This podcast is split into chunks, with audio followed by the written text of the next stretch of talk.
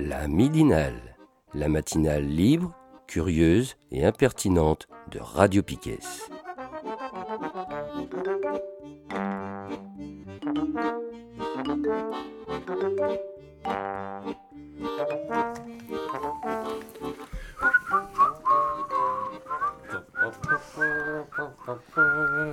Retour dans la midinale de Piquet de ce 28 novembre 2022 pour la partie S'informer autrement. Et Nico va nous parler d'un livre, il me semble. Oui, mais on commence par euh, Ah, Pedro. Pardon, j'avais vachement suivi à la pause. Donc Pedro va nous parler de quoi du coup? Euh, bah, je suis tombé sur une euh, vidéo YouTube que je vais passer, que j'ai bien aimée, parce qu'en fait, elle faisait le lien avec euh, une école volante là, qui a eu lieu il n'y a pas longtemps sur... euh, Comment vaincre l'extrême droite? C'est ça, et donc c'est... euh, C'est la numéro 2, il me semble, de cette saison. C'est ça. On Donc c'est euh, le média qui fait ses petites émissions et ça s'appelle On sort les dossiers. Le stagirite. Et donc l'intitulé de l'émission c'est Big Pharma, SMIC, Uber, les drôles de vote des députés RN. Donc euh, ça dure 8 minutes. Bon, ouais, bah, ça nous fait une deuxième pause. nous. Une troisième. Et il n'y a pas de son, sans déconner. peut entretenir le flou sur ses promesses pour satisfaire les attentes souvent divergentes de son électorat en matières économiques. Un parti qui s'étant détaché de la soumission au clivage droite-gauche a vocation à parler au peuple central dans son entier. Ni droite ni gauche pour l'électorat populaire, et ligne de droite libérale pour les indépendants, les petits chefs d'entreprise, et aussi pour séduire un électorat de cadres. Le fiscalisme qui a fait tant de mal à l'initiative, à la créativité, à la productivité. Dans leur communication, les orateurs du RN sont très forts pour ménager la chèvre et le chou, protection des moins bien lotis et baisse de la fiscalité sur les entreprises. Sauf qu'à un moment, il y a le test du réel qui vient trancher. Et là, ils sont 89 députés à voter des textes nationaux, donc on peut voir ce qu'ils votent. Donc c'est parti pour un florilège de grand écart du Rassemblement national.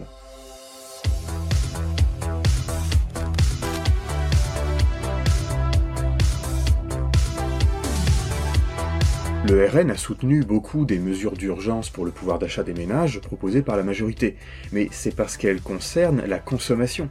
Quand il s'agit d'augmenter les salaires, là, c'est plus compliqué. Le RN propose une grande conférence salariale, mais refuse de signer les propositions d'augmentation du SMIC de la NUPES. Non, il préfère un cocktail de baisse de cotisation et de primes que l'employeur est libre d'accorder ou non. Vous dites, moi j'ai de l'empathie. Euh, en, juillet, vous avez voté contre le SMIC à 1500 euros. Oui, parce que je pense que ça n'est pas la bonne méthode, l'augmentation du SMIC. D'abord par- parce que le SMIC, ça n'est que 12%, ça ne touche que 12% euh, des Mais vous savez que ça, a un effet aussi d'entraînement. C'est-à-dire que le SMIC est aussi ce qui, ce qui Non, est la, la base des Oui, mais autres c'est- salaires. non, mais non, c'est une trappe à bas salaire, justement. et ce afin de ne pas froisser son électorat de petits entrepreneurs, commerçants, artisans, tout en faisant miroiter à la frange populaire et salariée des augmentations de revenus basées sur le mérite individuel. Pourquoi vous Et nous pas la, proposons la hausse du SMIC à notamment- 1600 euros? Parce que le hausse du SMIC, euh, les chefs d'entreprise, dont 95% des chefs d'entreprise en France sont des patrons de TPE, PME, qui bien souvent se lèvent plus tôt que leurs salariés, vous répondront que la hausse du SMIC, c'est une hausse de charge. Autre exemple. Pour affirmer sa ligne sociale, Marine Le Pen se dit opposée à la réforme de l'assurance chômage. Je suis en total désaccord avec la philosophie qui est la vôtre euh, vis-à-vis de l'indemnisation du chômage. Elle consiste à considérer que si les gens sont au chômage, c'est en gros de leur faute. On dirait une députée de NUPES, mais écoutez sa proposition d'amendement. Il consiste à dire que si l'on vous propose un CDI à l'issue d'un CDD et que vous le refusez, eh bien à ce moment-là, vous êtes considéré comme euh, démissionnaire, comme ayant choisi une démission qui ne vous ouvre pas droit aux allocations euh, chômage. Sucrer le chômage à des gens qui ont fini leur CDD dans un boulot de merde et qui veulent le quitter, bah voilà une bonne idée. Lors du conflit social sur les raffineries, le RN soutient les revendications des salariés, tout en condamnant la grève et en approuvant les réquisitions des salariés par le gouvernement. Mais ça louvoie, ça tourne autour du pot. Sur les réquisitions, euh, pour que ce soit bien clair, vous les soutenez ou vous les soutenez pas? Parce que selon les sondages, on a vu un sondage à l'AP cette semaine, 50% de vos électeurs sont pour ces réquisitions, mais- 50% sont Oui, contre. oui, Donc mais- c'est vrai que pour vous, ça facilite pas la prise Mais- de position. Est-ce que partir- vous pouvez clarifier? Mais non, non, non, non. Enfin, vous- vous avez une vision de la politique qui est quand même assez dégradée. L'extrême droite déteste par-dessus tout que les travailleurs s'organisent eux-mêmes et perturbent l'ordre. En fait, je comprends pas très bien. Vous dites euh, leurs revendications sont légitimes, Oui, bien sûr. Je veux dire, Voilà. l'augmentation d'ose de salaire dans un et en même contexte temps de vous super dites bon, faut que la grève s'arrête. Ils n'ont pas obtenu gain de cause. tout cela Donc, de leur à- point de vue, il faut poursuivre. Tout cela. Donc on a toujours dans la communication un balancier entre populaire et favorisé. Mais dans leurs décisions institutionnelles, on voit qu'ils votent soit en faveur des intérêts des mieux lotis, soit pour des rustines qui ne remettent pas en cause le système, le système qui produit les inégalités. Alors vous allez peut-être me dire, c'est difficile de tirer des conclusions sur quelques mois de législature. Il faudrait une série plus longue. Eh bien regardons comment votent les députés RN au Parlement européen. Le média indépendant Basta se charge de nous rafraîchir la mémoire et d'éclairer ceux qui boivent la communication du RN. Le RN déroule un discours souverainiste en mode Avec nous, les lobbies et les multinationales vont pleurer. Voyons ce qu'ils votent. Mars 2021. Un texte pour tenir responsables les multinationales en cas de violation des droits humains ou de dommages environnementaux. Responsabilité étendue à la fois à leurs agissements en dehors de l'Europe et à leurs sous-traitants.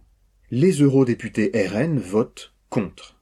Printemps 2021, les différents votes sur la levée des brevets sur les vaccins. Même les macronistes bougent. Mais pour le RN, pas touche à la propriété intellectuelle de Big Pharma. Législature précédente, printemps 2016, vote sur la directive sur le secret des affaires. Ce texte protège les grandes firmes en criminalisant les investigations de journalistes ou les révélations de lanceurs d'alerte. Le FN vote pour. Là, on est carrément dans la défense des intérêts de la grande bourgeoisie. Un petit dernier pour la route à propos de la relation de travail. Septembre 2021, texte visant à protéger les travailleurs ubérisés, en présumant comme salariés les travailleurs des plateformes numériques, pour qu'ils bénéficient de la même protection sociale. Le RN s'abstient. Montrer ce que votent réellement les députés et eurodéputés RN permet de faire le tri dans leur communication. On voit que, sur les exemples européens, le RN est parfois plus libéral que Renaissance. Nous avons compris et souvent pointé le mal avant tous les autres. L'asservissement de l'homme à des logiques économiques devenues folles. Toutes ces contradictions tiennent d'abord à la nécessité de maintenir un électorat composite. Comment contenter à la fois les ouvriers du Nord qui demandent plus de protection et les indépendants et retraités du Sud qui veulent payer moins d'impôts? Et puis aussi a la question de conquérir un nouvel électorat libéral, plus de classe supérieure comme des cadres. En face, la France insoumise, par exemple, n'a pas ces problèmes aussi aigus, puisque la coalition sociale qu'elle emmène est beaucoup plus cohérente. Il s'agit de différentes franges du salariat, employés, ouvriers, petits fonctionnaires, quelques cadres. Donc on peut y aller à fond sur la défense des salaires, et aussi des cotisations sociales et des salaires socialisés dont bénéficie la frange la moins bien lotie de leur électorat.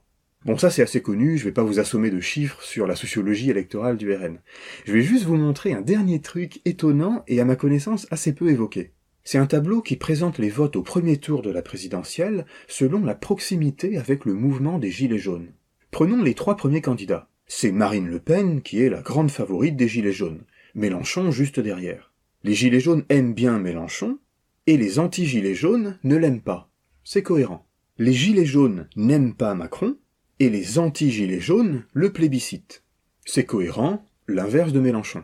Marine Le Pen maintenant. Les Gilets jaunes l'aiment beaucoup, mais elle est également la deuxième candidate préférée des anti-Gilets jaunes, loin derrière Macron et juste devant Pécresse. Ça, c'est incohérent. Mon hypothèse est qu'il pourrait s'agir en partie des commerçants de centre-ville excédés par les traditionnelles manifestations du samedi. Le Pen marchait sur des œufs pendant ces manifs. Oui pour les revendications, mais ce serait mieux que toutes ces personnes restent chez elles. Enfin, vous, vous avez une vision de la politique qui est quand même assez dégradée. La leçon de tout ça, c'est que le RN est gros électoralement, mais il n'est pas aussi fort qu'il en a l'air, car tôt ou tard il doit montrer de quel côté il gouverne ou gouvernerait, quel type d'intérêt il choisit d'arranger, se coupant de l'autre partie de son électorat. La question est de savoir jusqu'à quel point fonctionnent les trois techniques qu'il met en place. La communication contradictoire, les opérations de diversion sur l'immigration ou le déclin de la France, pour éviter d'évoquer les sujets qui divisent, ou bien le discours synthétique où tout le monde trouve son compte sur le mérite, sur la dénonciation des assistés ou des fraudeurs. Il y a donc de la place pour un travail d'information, car à mon avis, peu de gens ont véritablement conscience de ce que vote réellement le RN, de ce qu'il vote concrètement dans les parlements. Donc au boulot. Et à la semaine prochaine. Le boulot de. Qui va faire ce boulot d'information euh, Radio Piquet. on va éplucher les, on va éplucher le, le- Les votes à les l'Assemblée votes à par le l'Assemblée RN. par le RN. oui, on Ouais. sera, Tu, tu peux rappeler le, qui euh, a fait cette vidéo? Alors c'est le média. Le média, ouais. c'est Le- c'est le un- stagiaire Ouais, le stagiairite, ouais. Et ces analyses sont souvent pertinentes et intéressantes. Et ce Mm. qui est intéressant de, enfin ce que j'ai beaucoup aimé dans cette analyse-là, qui faisait le lien justement avec euh, cette euh, cette école volante, c'est que je pense pas que les gens qui votent Front National se rendent compte à quel point le Front. National protège finalement la bourgeoisie et les institutions en place. Mm. Et ne dénigre. En fait, ce qui est fou, c'est que les gens qui votent euh, majoritairement dans le Nord, c'est comme les anciens bassins chirurgiques, c'est les bassins ouvriers et tout ça. Et ils sont persuadés que le Front National va les défendre. Ouais. Alors qu'il faut voir ce qu'ils votent. Quoi. Ils votent bien pour euh, préserver les privilèges de chacun. Donc euh, j'aimais bien cette hypothèse euh, de comment détruire le Front National. Bah, déjà expliquer aux gens qui élisent le Front National qu'est-ce que vote le Front National. Rendez-vous compte des lois qui Mm. sont votées et soutenues par le Front National. Enfin, on prend l'exemple de l'amendement sur le chômage. euh, C'est un amendement dur hein, qu'elle a présenté. présent- présenté, hein. Ça veut dire que, et d'ailleurs qui est passé hein, dans la réforme du chômage, c'est- un, un cadeau aux grands patrons. Et les grands patrons se plaignent en fait que des CDI ne soient pas, comment dire, euh, pourvus en personnel et que les CDD restent. Mais en fait, les gens qui sont sur ces genres de CDD, ils savent très bien qu'ils veulent pas bosser dans la boîte. C'est juste un truc de transition la plupart du temps, où ils acceptent de le faire un temps donné parce que c'est des tafs de merde et sous-payés. Bah, Qu'est-ce qu'elle propose Marine Le Pen? Soutien quand même aux, aux pauvres et aux précaires. Ben, si jamais vous refusez le CDI qu'on vous propose, bah, vous n'aurez pas de droit au chômage. Ouais. voilà, c'est pour ça, vous. ça, c'est du soutien, ça. Ouais. Bon, bref. Et d'ailleurs, suite à l'affaire là où euh, le RN avait voté euh, une motion de censure de, Ah de la NUPS et que le gouvernement Macron avait fustigé ce truc, enfin c'était un scandale et tout. Et euh, moi j'ai vu passer un article, j'ai essayé de le retrouver, de le mettre aussi dans le là, dans l'article de la Midinale en lien. C'était euh, quels sont les, les votes, enfin les, les décrets, les lois, machin, qui avaient été votés ensemble, enfin où les deux votent entre euh, le RN et, et la République en marche. Et parce qu'on parle du RN, mais bon, la République en marche aussi vote ces trucs bien dégueulasses, quoi. Donc, euh, mais c'est- marrant de voir que, pas main dans la main ou pas, mais en tout cas, ils ont les mêmes idées contre le peuple, on va dire, hein, qui Ouais, pro-bourgeois et Ce qui est intéressant de noter, c'est qu'elle se, enfin, Marine Le Pen, elle performe en faisant miroiter qu'elle soutient le peuple et le petit peuple, et finalement, et on va dire, on va vous défendre contre. euh, elle a- elle a- quand tu l'écoutes, finalement, elle a presque un discours de gauche. hein, euh, dans les médias, euh, ça passe crème, quoi. Mhm. Mais après, faut, enfin, moi, j'encourage les gens maintenant que vous avez. euh, je dis pas tout le monde, hein, mais il y a 89 députés euh, Front National à l'Assemblée, c'est-à-dire qu'il y a des gens qui les ont élus. Ben maintenant, euh, allez contrôler le travail parlementaire de ces gens-là. hein. Toutes les données sont euh, disponibles sur le site de l'Assemblée nationale. Allez vous rendre compte des lois qu'ils votent. Et vous verrez qu'ils votent pas des lois pour le soutien des, des gens qui sont dans la merde. Quoi. Ils votent des lois euh, pour euh, favoriser le, la bourgeoisie capital, et, la- ouais. et le capital. Oui. C'est bien, ça a toujours été ça. Le, le- le Front National, c'est un allié de la bourgeoisie. Donc, euh, mais qui est élu par des gens qui sont oppressés par, et opprimés par la bourgeoisie. C'est ça qui est magique. C'est un truc de fou, quoi. Enfin bref, voilà. Je laisse. on remettra le. Donc c'était sur le média et on remettra le lien dans l'article de cette midinale. Et là, je laisse la main à Nico là qui venait vous parler d'un bouquin. Ouais, eh ben, on va parler de capital, de capitalisme. Yeah. Euh, je vais tenter de faire un, petit euh, compte-rendu euh, vite fait d'un gros bouquin de philosophie que j'ai lu, que j'ai essayé de lire. C'est un bouquin de- d'Étienne Balibar qui s'appelle Histoire interminable d'un siècle à l'autre. C'est en fait c'est Étienne Balibar, c'est un philosophe contemporain qui est un marxiste, euh, qui est un pen- penseur engagé de gauche, euh, gauche radicale, qui a toujours réfléchi à comment euh, dépasser le capitalisme, comment l'abattre, et puis euh, et a toujours réfléchi sur une perspective communiste. Voilà. Et euh, la découverte, les éditeurs de la découverte font un- un- une réédition de plein de ces articles, de euh, conférences, etc. depuis 2020. Donc ça, c'est le premier tome. Et en fait, euh, ce qui m'a intéressé dans une partie de ce livre, c'est euh, qu'il a réfléchi sur, euh, sur la question suivante. Et c'est ça que je vais vous proposer là, à la discussion, à la réflexion. C'est dans quel type de capitalisme on vit aujourd'hui? Voilà. Alors déjà, première chose, euh, quand, quand il dit type de capitalisme, il faut entendre un mode global, un mode de vie, Parce une que- forme de société. Qu'en fait, il y a plusieurs types de capitalisme.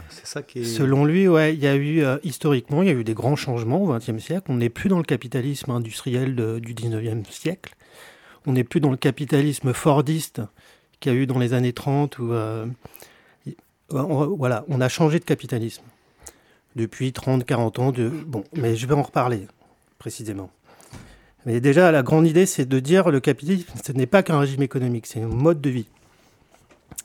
Et donc, la question quel type de capitalisme on vit, ça veut dire mais qu'est-ce qu'on peut penser dans, dans cette société? Comment on travaille? Ça, c'est la question importante. Mais aussi comment on pense, comment on se nourrit intellectuellement. Bref, vous voyez le truc. Donc il y a deux grandes idées qu'il avance. Euh, On vit dans un capitalisme aujourd'hui mondialisé. Alors, la mondialisation capitaliste, elle a toujours existé. Elle a commencé euh, depuis euh, la découverte de l'Amérique. Bon, là, c'est le début. Mais la différence, c'est que là, euh, il n'y a plus rien qui l'arrête, cette mondialisation. Il n'y a plus rien en face. Et il il s'est vraiment accaparé tous les territoires. Donc, première idée, c'est un capitalisme mondialisé, dominant partout. Deuxième idée, et que j'ai trouvé très intéressante, c'est un capitalisme post-socialiste. La première idée du capitalisme mondialisé, c'est de dire que le capitalisme actuel, à la différence du passé, le capitalisme est, né en Europe. hein. Et à la limite, pendant un certain temps, il est, resté en Europe. En Amérique un peu, mais il y avait tout un tas de territoires qui, qui, ont échappé en fait à l'hégémonie capitaliste. Aujourd'hui, c'est terminé. Il a absorbé tous les cours de la planète au sein du marché mondial. Il a digé- digéré tous les processus du XXe siècle. Il en arrive à la deuxième idée, capitalisme post-socialiste. Je trouvais ça intéressant parce que il dit que le capitalisme aujourd'hui a été déterminé par ce qui s'est passé au XXe siècle, c'est-à-dire par sa confrontation avec le socialisme ou le communisme, et qui a existé réellement en URSS, avec toutes les merdes qui a existé en URSS, mais en tout cas, le capitalisme a dû faire avec. Et du coup, aujourd'hui, il y a deux aspects, selon Balibar, qui, viennent euh, illustrer ça. Le premier, c'est que les sociétés capitalistes actuelles, les sociétés capitalistes développées, ont dû composer en fait avec l'alternative communiste, avec l'alternative qui a existé réellement, qui n'existe plus maintenant, et avec les luttes de classe qui existaient dans les sociétés capitalistes, où il y avait un mouvement ouvrier fort, euh, un mouvement social fort, avec des partis communistes forts, avec des syndicats forts. Ils ont dû composer avec ça. Aujourd'hui, on retrouve ça, en fait. On retrouve ça dans les protections, de protection sociale, dans la protection du travail, dans les services publics. On retrouve ça dans la Sécu, par exemple, en France. Et ça, ça a été le résultat de lutte de classe. Le capitalisme actuel essaye de détruire ça. On est d'accord. En tout cas, il y, il y a eu un truc qui s'est passé au XXe siècle. Il a dû composer avec les luttes de classe. Le deuxième aspect de, dire que c'est un capitalisme post-socialiste, c'est que le capitalisme actuel a repris une idée utilisée par euh, l'URSS, qui est la planification économique. Avec tous ses défauts, mais il l'a repris. Il l'a complètement transformé pour en faire une politique d'État, pour en faire une politique de dérégulation après de l'économie. On est dans un, capitalisme dérégulé. Alors j'en arrive à la grande idée de Balibar qui dit aujourd'hui le capitalisme actuel, c'est un capitalisme qu'il appelle absolu. Capitalisme absolu. Et c'est ça que je trouve intéressant.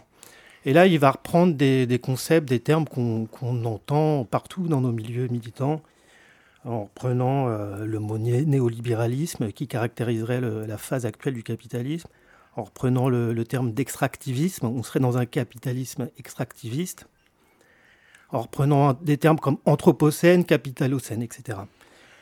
Et là, je vais vous lire un petit peu euh, des passages du bouquin. Donc voilà ce qu'il dit. À partir du dernier tiers du XXe siècle, le capitalisme entre dans une phase qu'on peut appeler de capitalisme absolu. Il y a deux aspects. D'un côté, c'est un capitalisme qui se caractérise par une forme de financiarisation du capital. Voilà, là, c'est ça qui s'est développé dans les dernières années. C'est la financiarisation du capital, qui a toujours existé, mais en fait, là, qui est devenue la forme dominante, une forme absolue. Et en fait, ce qui compte, c'est le produit, le, profit tout de suite, immédiat. Voilà, d'un côté, c'est ça. De l'autre côté, c'est la marchandisation illimitée des ressources naturelles et des activités humaines. Ça a toujours existé, c'est le cœur du capitalisme, hein, de tout transformer en marchandise. Sauf que là, on est arrivé à un point absolu, illimité, de tout. De la nature, des êtres humains, euh, du vivant, etc. Voilà. Alors, euh, on va approfondir ces deux trucs-là. On va approfondir ces deux trucs-là. Je retrouve ma page. Non, c'est bon, c'est cette page-là. Donc, en fait, il dit, pour comprendre le capitalisme aujourd'hui, il y a trois, on peut le qualifier de trois manières. Post-socialiste, j'en ai un peu parlé. Post-colonial et ultra-industriel. C'est ça le capitalisme actuel. Ça veut dire quoi un, un- capitalisme post-socialiste? Bon, J'en ai un petit peu parlé. hein. C'est ce qui, le capitalisme post-socialiste a digéré les révolutions qui se sont passées au XXe siècle. Il les a récupérées, il les a complètement transformées. Voilà. Alors aujourd'hui, ça, veut dire quoi? Ça veut dire ce qu'on appelle sous le terme néolibéralisme. Le né- le néolibéralisme, c'est- pas qu'un discours, quoi. C'est une politique hein, en soi, hein, qui est portée par tous les États actuels. hein. C'est quoi? C'est la déconstruction systématique des institutions de la société salariale, de la citoyenneté sociale. Ok? Pourquoi c'est post-socialiste? Parce qu'en fait, bah, ce qu'on appelle la société salariale, la citoyenneté sociale, c'est ce que j'ai dit tout à l'heure, c'était euh, c'est les services publics, c'est la Sécu, etc. Ça, le capitalisme aujourd'hui est en train de le détruire. On en est là. Avec l'idée que, résumé par euh, la phrase de Margaret Thatcher, bah, ça n'existe pas la société. Une chose comme la société n'existe pas. Voilà. Un autre truc de, pour comprendre c'est quoi qu'il entend Balibar par capitalisme post-socialiste, c'est que bah, aujourd'hui on est dans une logique clairement où les, où les conflits sociaux euh, s'intensifient et sont de plus en plus violents, puisqu'en fait le capitalisme actuel est en train de précariser une grande partie de la population. Alors précarisation, Balibar, lui, le remplace par reprolétarisation. Et le capitalisme absolu, c'est ça. Il détruit les services sociaux et il exerce une pression maximale sur les salaires et la sécurité de l'emploi. Il pratique systématiquement la délocalisation des activités économiques de façon à bénéficier des inégalités de niveau de vie des travailleurs, en particulier par la recherche d'une main-d'œuvre dépourvue de couverture sociale. Ça fait le lien avec un capitalisme mondialisé qui va délocaliser pour aller chercher des gens pour les payer le moins possible, qui ne sont pas protégés, etc. Ça, je veux dire, on, le, on le constate tous les jours depuis des années. Quoi. Voilà. Alors, il y a un deuxième aspect du capitalisme euh, actuel qui dit que c'est un, capitalisme post-colonial. Ça, j'ai trouvé ça intéressant. Balibar, c'est un type qui réfléchit beaucoup sur la notion de race et de faire le lien avec le racisme et le capitalisme. C'est très très intéressant. Bon là, il dit que c'est, on est dans un capitalisme post-colonial. Ça veut dire quoi? Ça veut dire qu'on est dans une nouvelle étape de la mondialisation, dont il sur une nouvelle étape de la mondialisation, qui a eu pour condition de possibilité la dissolution des empires européens. Les empires européens ont disparu euh, au XXe siècle. hein. Ils se sont transformés. Ils se sont transformés, Mais oui. Bolloré, c'est toujours un empire. Non, mais il n'y a plus l'empire euh, au sens politique. On n'est pas dans, dans l'empire euh, dans l'empire napoléonien ou même on n'est pas dans l'empire colonial qui avait, que- qu'avait la France avant la Deuxième Guerre mondiale. Quoi. Postcolonial, pourquoi? Parce qu'il y a eu les processus de décolonisation, d'indépendance, etc. Mais en fait, tout ça, c'est un peu de la foutaise. hein, euh, et là, voilà ce que dit euh, Balibar. C'est quoi qu'il en résulte, en fait, de ça? C'est une nouvelle distribution des territoriales des inégalités. D'un côté, au cœur de l'ancien tiers-monde, il y a des capitalismes qui émergent et des nouveaux pôles d'accumulation financière. Et là, il y a de nouvelles formes d'empire. Et comme, comme tu as dit, Bolloré, c'est une nouvelle forme d'empire. Total, c'est la nouvelle forme de l'empire. Toutes les multinationales extractivistes sont une nouvelle forme d'empire. Ce n'est plus porté par des États presque. C'est vraiment porté là par du capitalisme privé.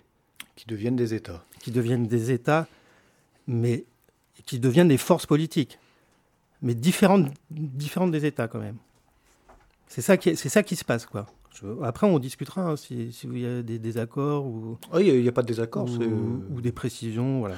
On peut, enfin, c'est juste que c'est vrai que sur cet aspect post-colonialisme, c'est pas des États, mais ils ont la force de frappe d'État. Tout à fait. Puisque Bolloré, euh, typiquement, il, il a les États africains dans sa poche.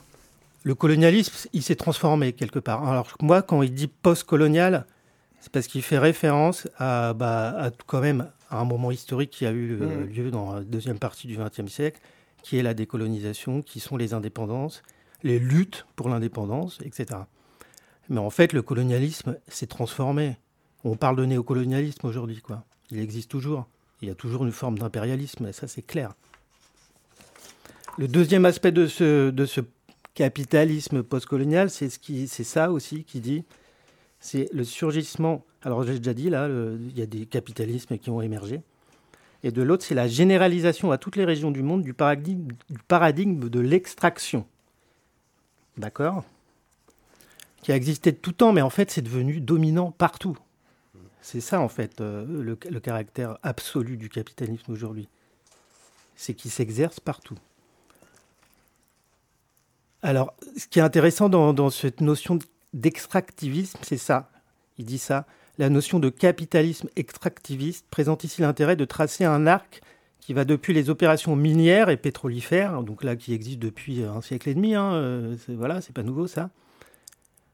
Bon voilà, ça qui dévaste l'environnement, mais aussi dans l'extractivisme, on peut mettre ce qu'il appelle le data mining, pratiqué par les monopoles de l'informatique et du commerce en ligne extraction de données, de données personnelles, c'est une forme d'extractivisme que je trouve assez intéressant de pointer comme ça, de le dire sous cette forme-là. C'est une nouvelle colonisation, c'est une nouvelle dépossession des, êtres et de- des habitants de tous les coins de la planète, avec une dimension quand même assez, assez très très violente, quoi, qui est en train de détruire, détruire euh, tout simplement les possibilités de, de, de vie sur la planète, quoi. Voilà. Euh, Il y a un troisième aspect pour lui, pour comprendre dans, quel capitalisme on vit. C'est euh, ça, a trait avec, avec le racisme, hein, en fait. C'est qu'il y a une nouvelle, ce qu'il appelle une nouvelle loi de population aujourd'hui. Ça veut dire quoi? Alors, euh, je vais essayer d'être clair. C'est qu'en fait, euh, avec tous ces processus de délocalisation, euh, d'extractivisme qui, qui, se sont, qui s'est développé sur toute la planète, alors il y a toujours euh, un chômage de masse qui existe partout. Et du coup, ça entraîne des processus très violents. L'exil, la guerre civile, des interventions armées hein, des États, le terrorisme, les politiques d'expulsion, etc., etc. Tout ça, dans quel but? Éliminer les populations et les surexploiter. Il dit qu'il y a des zones de mort qui émergent un peu partout, d'où vont et viennent ce qu'il appelle les hommes jetables. Voilà dans, quel monde capitaliste on vit. Beaucoup d'êtres humains sont devenus des hommes jetables, dont on se sert, puis hop, jusqu'à la mort. Voilà, c'est ça que ça veut dire.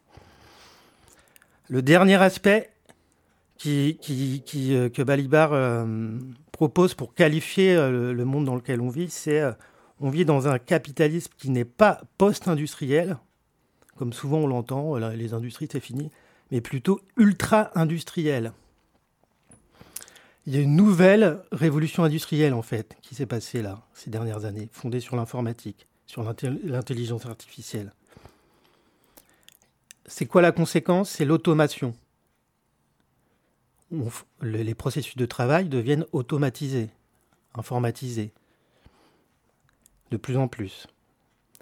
Eh ben, ça, ça, a l'effet premier d'éliminer le travail humain, en fait. OK?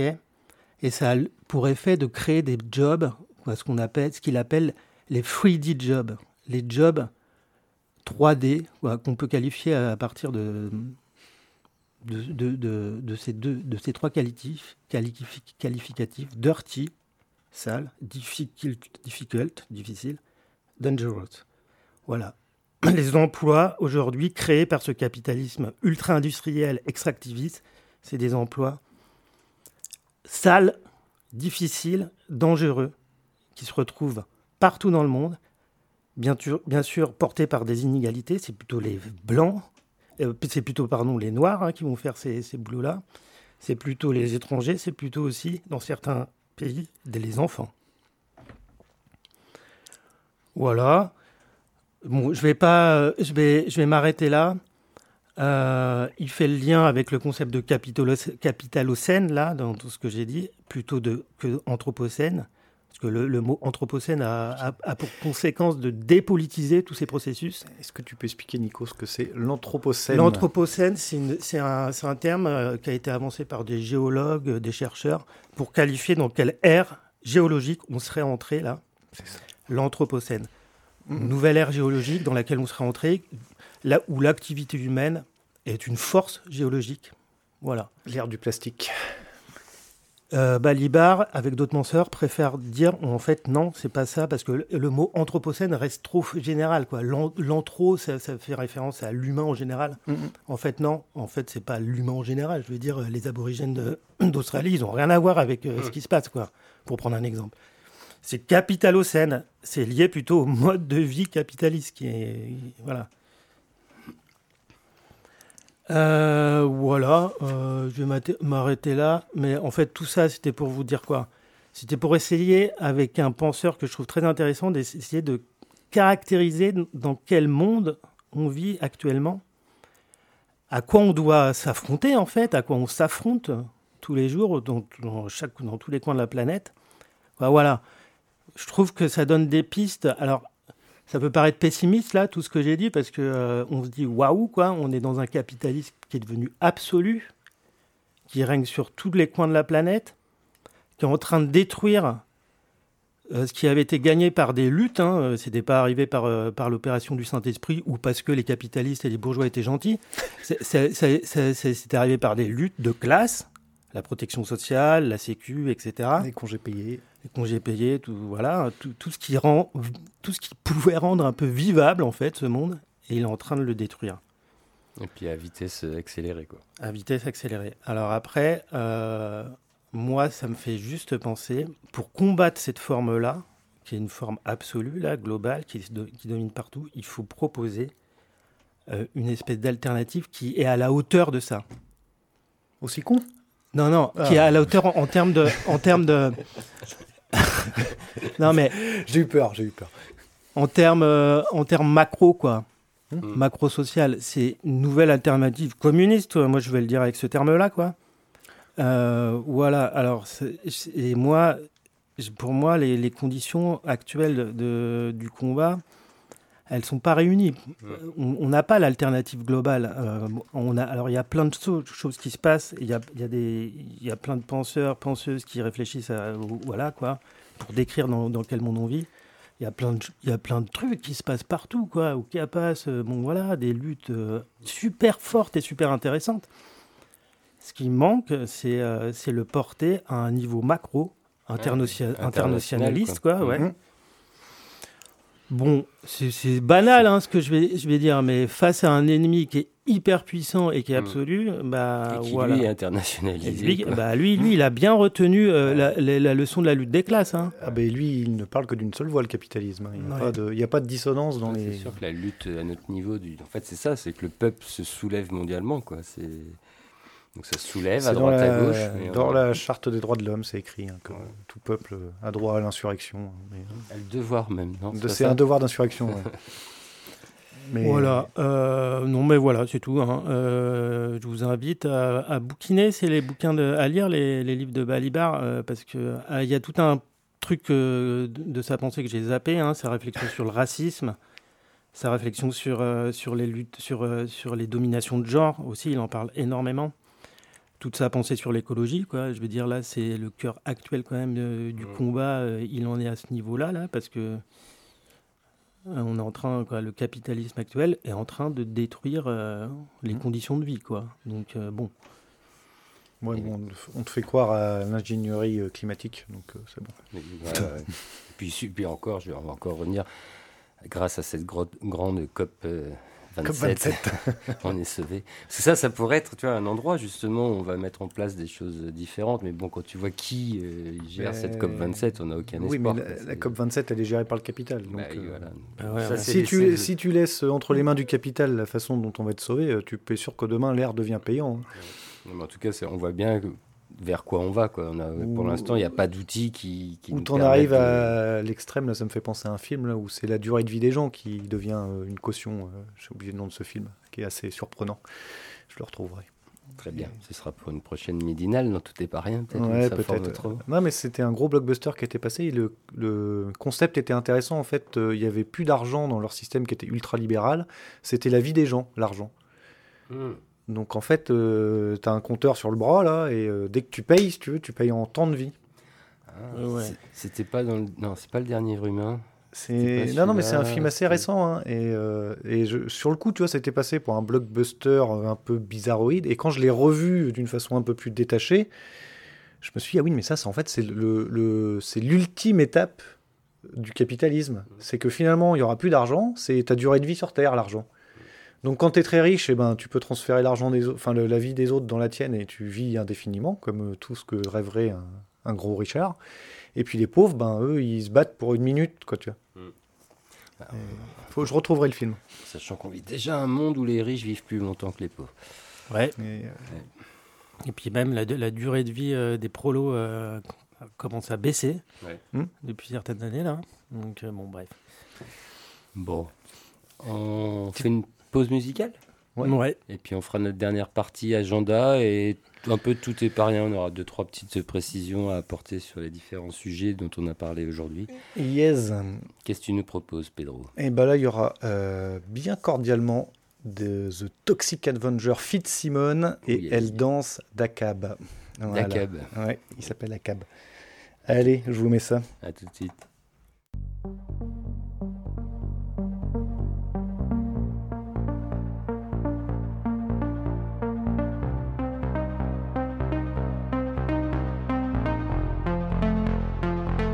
Madame, Monsieur, actuellement en recherche d'emploi suite à une année sabbatique, je vous fais part de mon désintérêt total pour le poste de chef de projet à pourvoir dans votre entreprise. Pour moi, c'est plus qu'un rêve de travailler dans une entreprise dont je n'ai jamais entendu parler comme la vôtre. Vous trouverez en pièce jointe mon CV, dans lequel je me suis inventé des expériences, ainsi qu'une année sabbatique qui était en fait une année où j'ai vécu en jogging parce que j'ai fait un burn-out carabiné dont je n'arrive pas à me sortir. La raison pour laquelle je candidate est simple. J'arrive en fin de droit et je n'aurai bientôt plus d'argent ni d'appartement. J'ai de nombreux impayés et je me nourris exclusivement de fromage blanc que j'achète chez Aldi.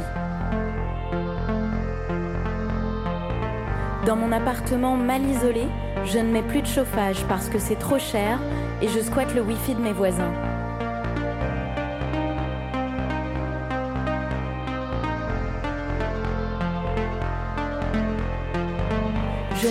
Ambition particulière si ce n'est celle de travailler le moins possible pour un maximum de blé. Je souhaite négocier avec vous une dizaine de semaines de congés payés parce que j'estime que travailler c'est fatigant et moyennement épanouissant. Contrairement à ce que j'ai mis dans mon CV, je ne parle pas un mot d'espagnol, je sais à peine commander une bière et demander l'addition.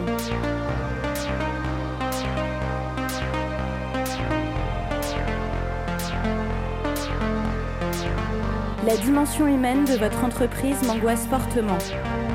En général, quand on met dans une annonce que les qualités humaines sont primordiales, cela signifie que les salaires sont très faibles et le management violent. J'ai hâte de démarrer chaque jour de la semaine en prenant le métro pendant trois quarts d'heure, dans le doux parfum de sueur, d'ail et de goudron. Je me languis de découvrir mes nouveaux collègues avec qui je m'efforcerai de parler politique sur des sujets clivants comme le burkini, l'immigration ou le talent relatif les. Je vois que vous avez une salle de pause avec un baby-foot. C'est vraiment super pour se détendre entre deux réunions je ferai semblant d'écouter. Malgré tout, je risque de peu m'en servir étant donné que je souhaite travailler de chez moi, dans une tenue décontractée et aux horaires qui m'arrangent.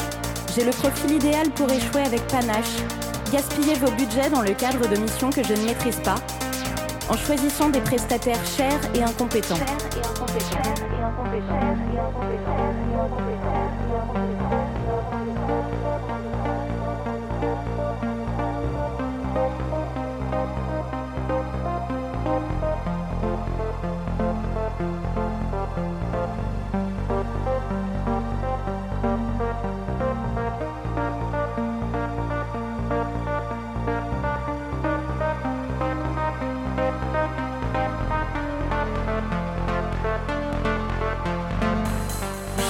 pas spécialement venir à votre séminaire d'entreprise.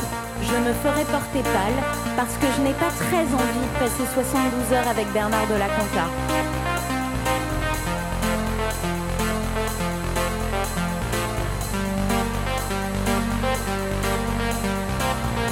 Je crois fermement en mon manque de qualité professionnelle et suis certaine que vous apporterez une réponse positive à ma candidature. Bien cordialement.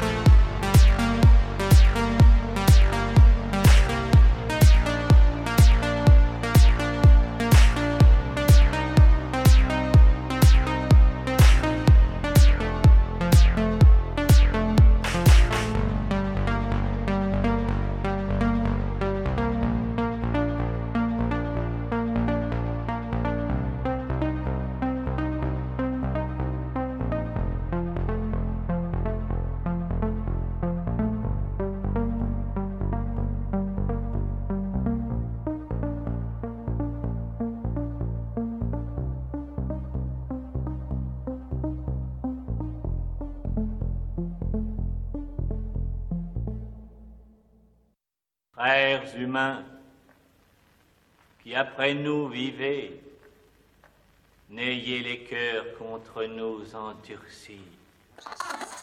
Car si pitié de nous, pauvres Dieu en aura plutôt de vous. Anna a les yeux verts, du phare sur les paupières, un peu de gloss sur ses lèvres pour accrocher la lumière. Elle a les pieds sur terre, un air qui manque pas d'air, décidé en avalanche, les dimanches à ne rien faire. Et comme on est samedi, pas mourir d'ennui, elle a décidé ce soir de danser toute la nuit. Elle a mis sur 10 heures sa playlist la meilleure, a fait un bond en l'air et depuis bientôt une heure, elle danse.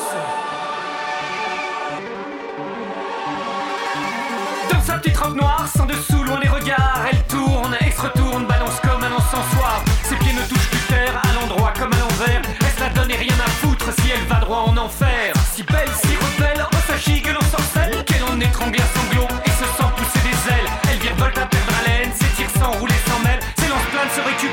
puis repart en arrière. Elle danse.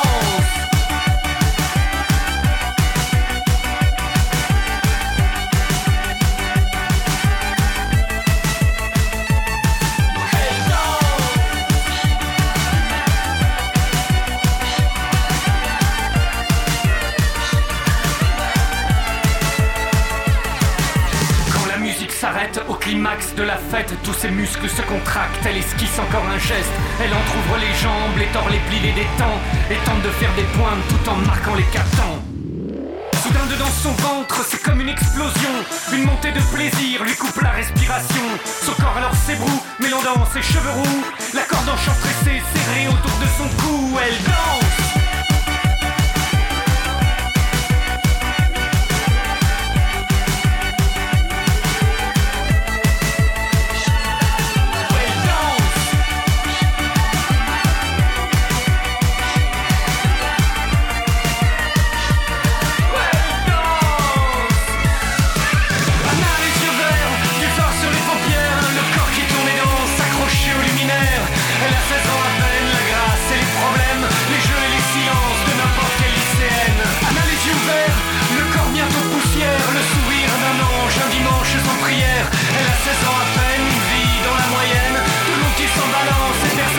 Ans